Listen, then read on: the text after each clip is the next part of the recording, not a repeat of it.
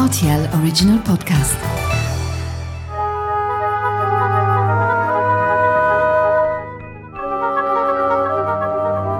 La route des vins du Luxembourg. D'où vient le chêne, matériau de base de la barrique nécessaire à l'élevage du vin? Comment est-il utilisé et qu'apporte-t-il à nos vins d'ailleurs? Nous avons tenté de répondre à ces questions en suivant un groupe de luxembourgeois composé de forestiers et de viticulteurs curieux de suivre l'évolution de ce bois dans la production vinicole. Et si l'aboutissement final du circuit court était de pouvoir élever son vin dans des barriques dont le chêne aurait été abattu à quelques centaines de mètres seulement de ses propres vignes. C'est le choix des vignobles Molozay qui ont ouvert les portes de leur cave à ces luxembourgeois. À Schizel, sur la Moselle française, là où l'on trouve aussi la maison de Robert Schumann, l'un des pères fondateurs de l'unification européenne. Tout un symbole. Un pinot gris sur un fût de chêne de deux mille vingt-deux, donc un fût neuf. Il vient de chez qui celui-là? C'est un Seguin-Moreau, d'accord? Et ensuite on ira goûter le même vin sur un chêne de Moselle. C'est bon? Allez, vous vous... A... C'est la même, la même par ça. Même parcelle, même, même millésime. Ah ouais, naturel. Ouais. Non mais ça c'est un magnifique coteau. C'est un coteau qui est derrière le château de Vaud. C'est une pente de trente à trente-cinq pour cent, que des cailloux. C'est, euh, c'est des vignes qui ont vingt ans maintenant et c'est, c'est l'une de mes plus belles parcelles. Attention là-dessus, deux mille vingt-deux c'est généreux. On fait quarante-cinq hectolitres à l'hectare. quarante-cinq. Quand c'est pas généreux, c'est vingt-cinq. Donc c'est trois à quatre tonnes à l'hectare, pas plus. Hein. C'est étalé sur dix kilomètres quand même. Entre celle qui est le plus au sud et celle qui est le plus au nord. Et c'est des vins qu'on va laisser en fût pendant euh, quatorze mois. Hein. Ça serait excellent, très excellent. Je ne sais pas si vous faites attention à la lune quand vous faites abattre les arbres. Donc tous nos chênes sont abattus en lune descendante, systématiquement, systématiquement en lune descendante, jamais en lune montante. L'ancien euh, garde forestier, quand je lui ai demandé comment il, s'il abattait les arbres en lune descendante, il m'a dit je l'ai toujours fait. Et je l'ai toujours fait. Tu vois, il, il m'a pas dit ah oui, j'ai, ouais, j'avais pas pensé. Non, il me l'a dit bien, bien sûr, je le faisais. Maintenant, il faut faire attention avec les jeunes gardes forestiers qu'ils le fassent encore. Sur mes fûts en chêne de Moselle, euh, je fais pas tout le temps, mais je fais chauffer les fonds. En Bourgogne, ils font jamais chauffer les fonds. Euh, nous, on le fait. On fait un élevage de seize à dix-huit mois sur cette cuvée-là. Dans les chênes de Moselle, je mets systématiquement mes meilleures parcelles. Hein. Systématiquement. Donc là, vous avez mon plus beau pinot noir normalement. De même que vous aviez mon meilleur pinot gris tout à l'heure. On goûte que des deux mille vingt-deux, j'ai plus aucun deux mille vingt et un en fût. Là vous les dégustez à treize degrés, c'est trop froid, il y a du gaz carbonique, la, ma- la malo est finie. Hein. La malo est faite, donc le vin il est, il est relativement stable là maintenant, il va juste vieillir, s'affiner en barrique. Hein. Ouais, deux mille seize, élevé en fût de chêne, Seguin-Moreau.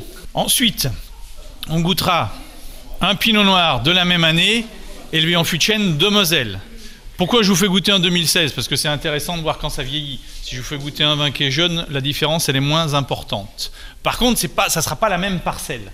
Donc il y aura une différence de parcelle, de qualité, mais vous allez voir qu'il y a une vraie différence sur le vin entre ces deux deux mille seize que vous allez goûter.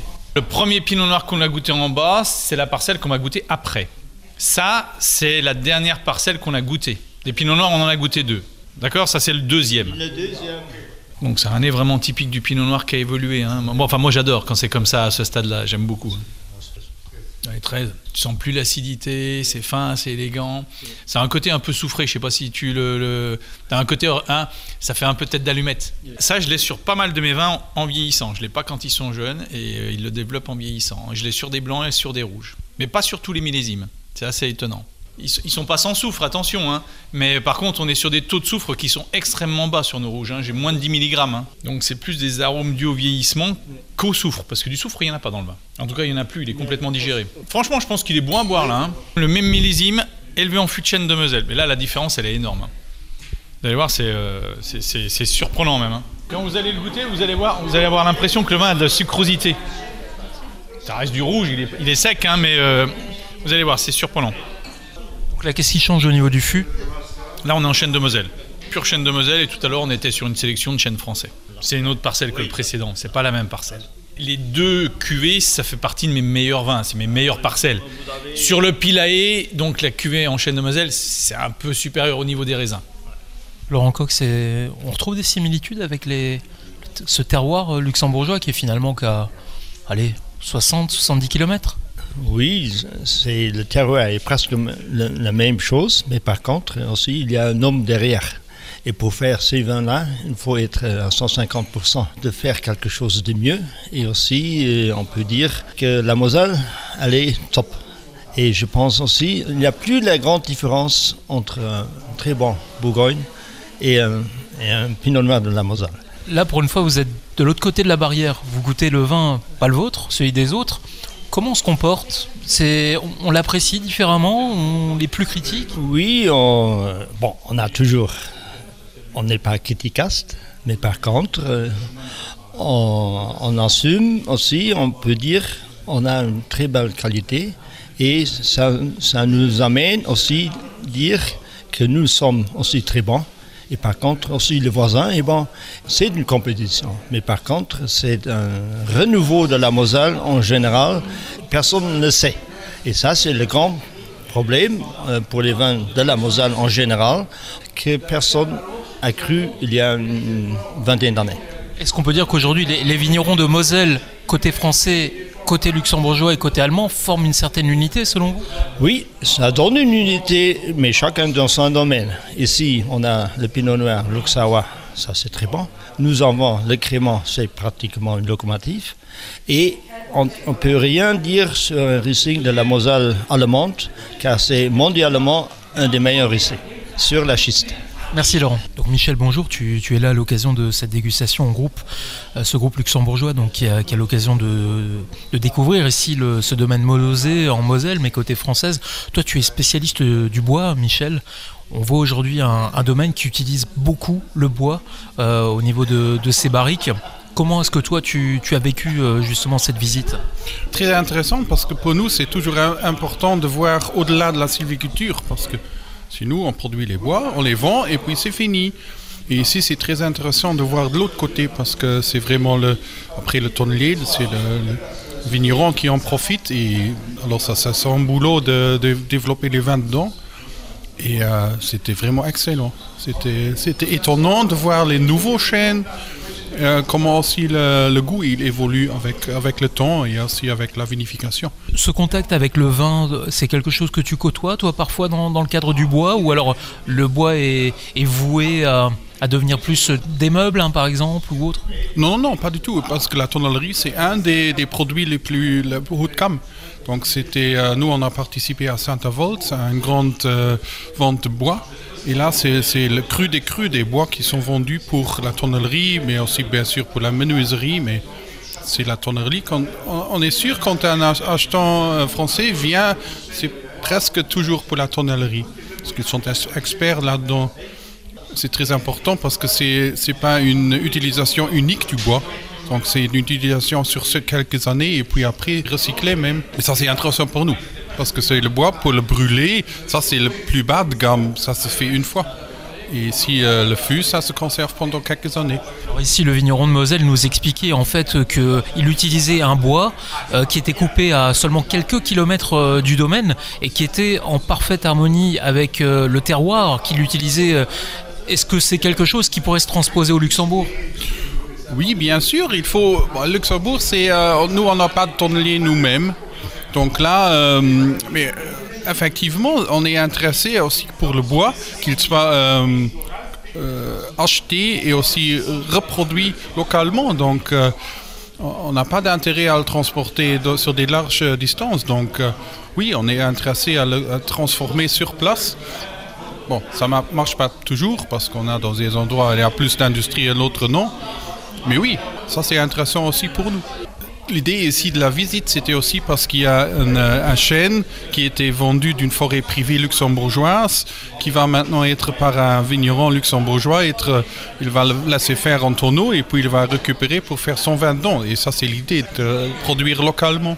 Ce vin de Moselle, vous le connaissez bien au Luxembourg, hein. C'est un vin déjà que vous buvez aussi côté allemand, côté luxembourgeois évidemment, et là côté français.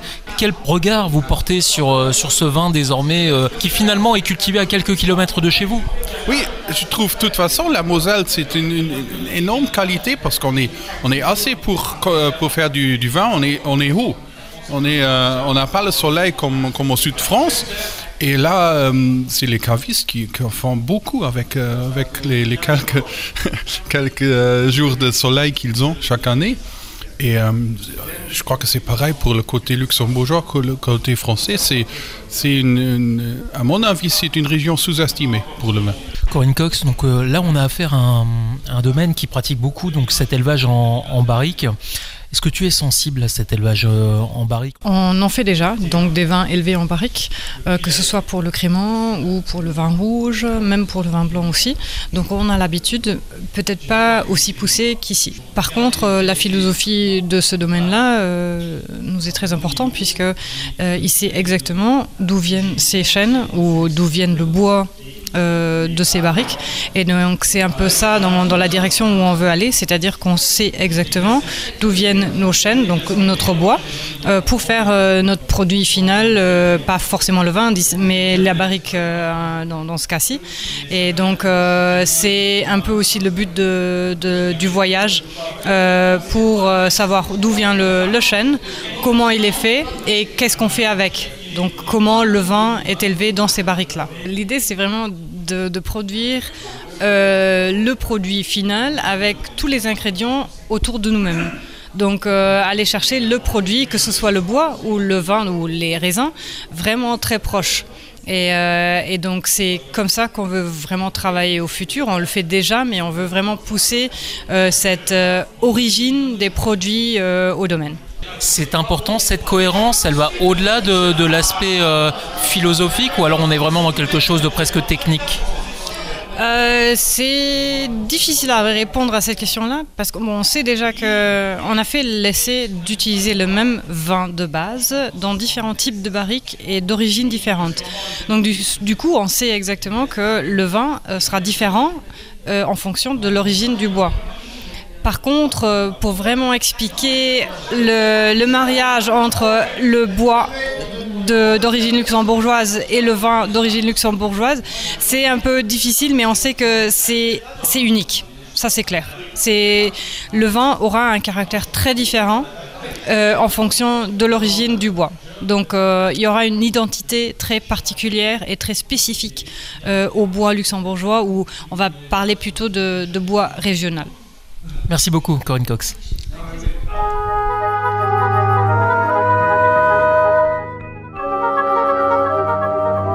La route des vins du Luxembourg.